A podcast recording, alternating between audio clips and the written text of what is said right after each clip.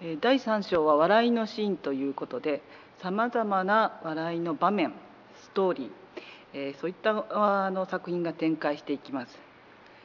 こちらのですね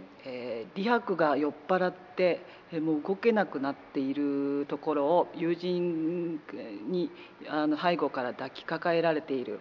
大変鮮やかなあの絵ですけれどもこれは実は室町時代に描かれたものです。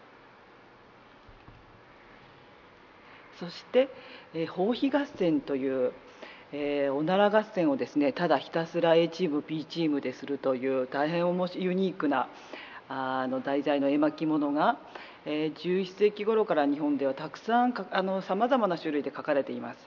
え、ここにあるのは川鍋暁斎という幕末から明治にかけて活躍した、え、作家の「放飛合戦」ですけれども全てをあの一度に展示することはできません。ですから今回ソニーと協力してあたかも手で自分で食って見ているような絵巻物を自分であの巻きながら見ているようなあの、えー、失礼の映像を用意しました。これで、えー、ストーリーとともに、えー、絵の展開を見ていただければと思います。今回の展覧会、の中でですね大体2割ぐらいが、今まで一度も展示されたことない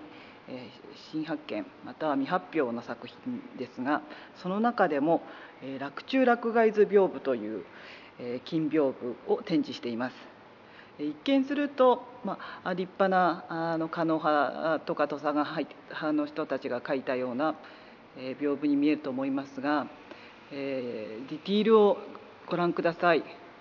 えびっくりするような下手さですこれはですねおとぎ草紙と言われるような手法で落中落外図を描いた大変珍しい他に類例を見ない屏風です。タッチパネルで大変大きく拡大して映像でご覧いただけますのでどうぞタッチパネルを触ってみてください。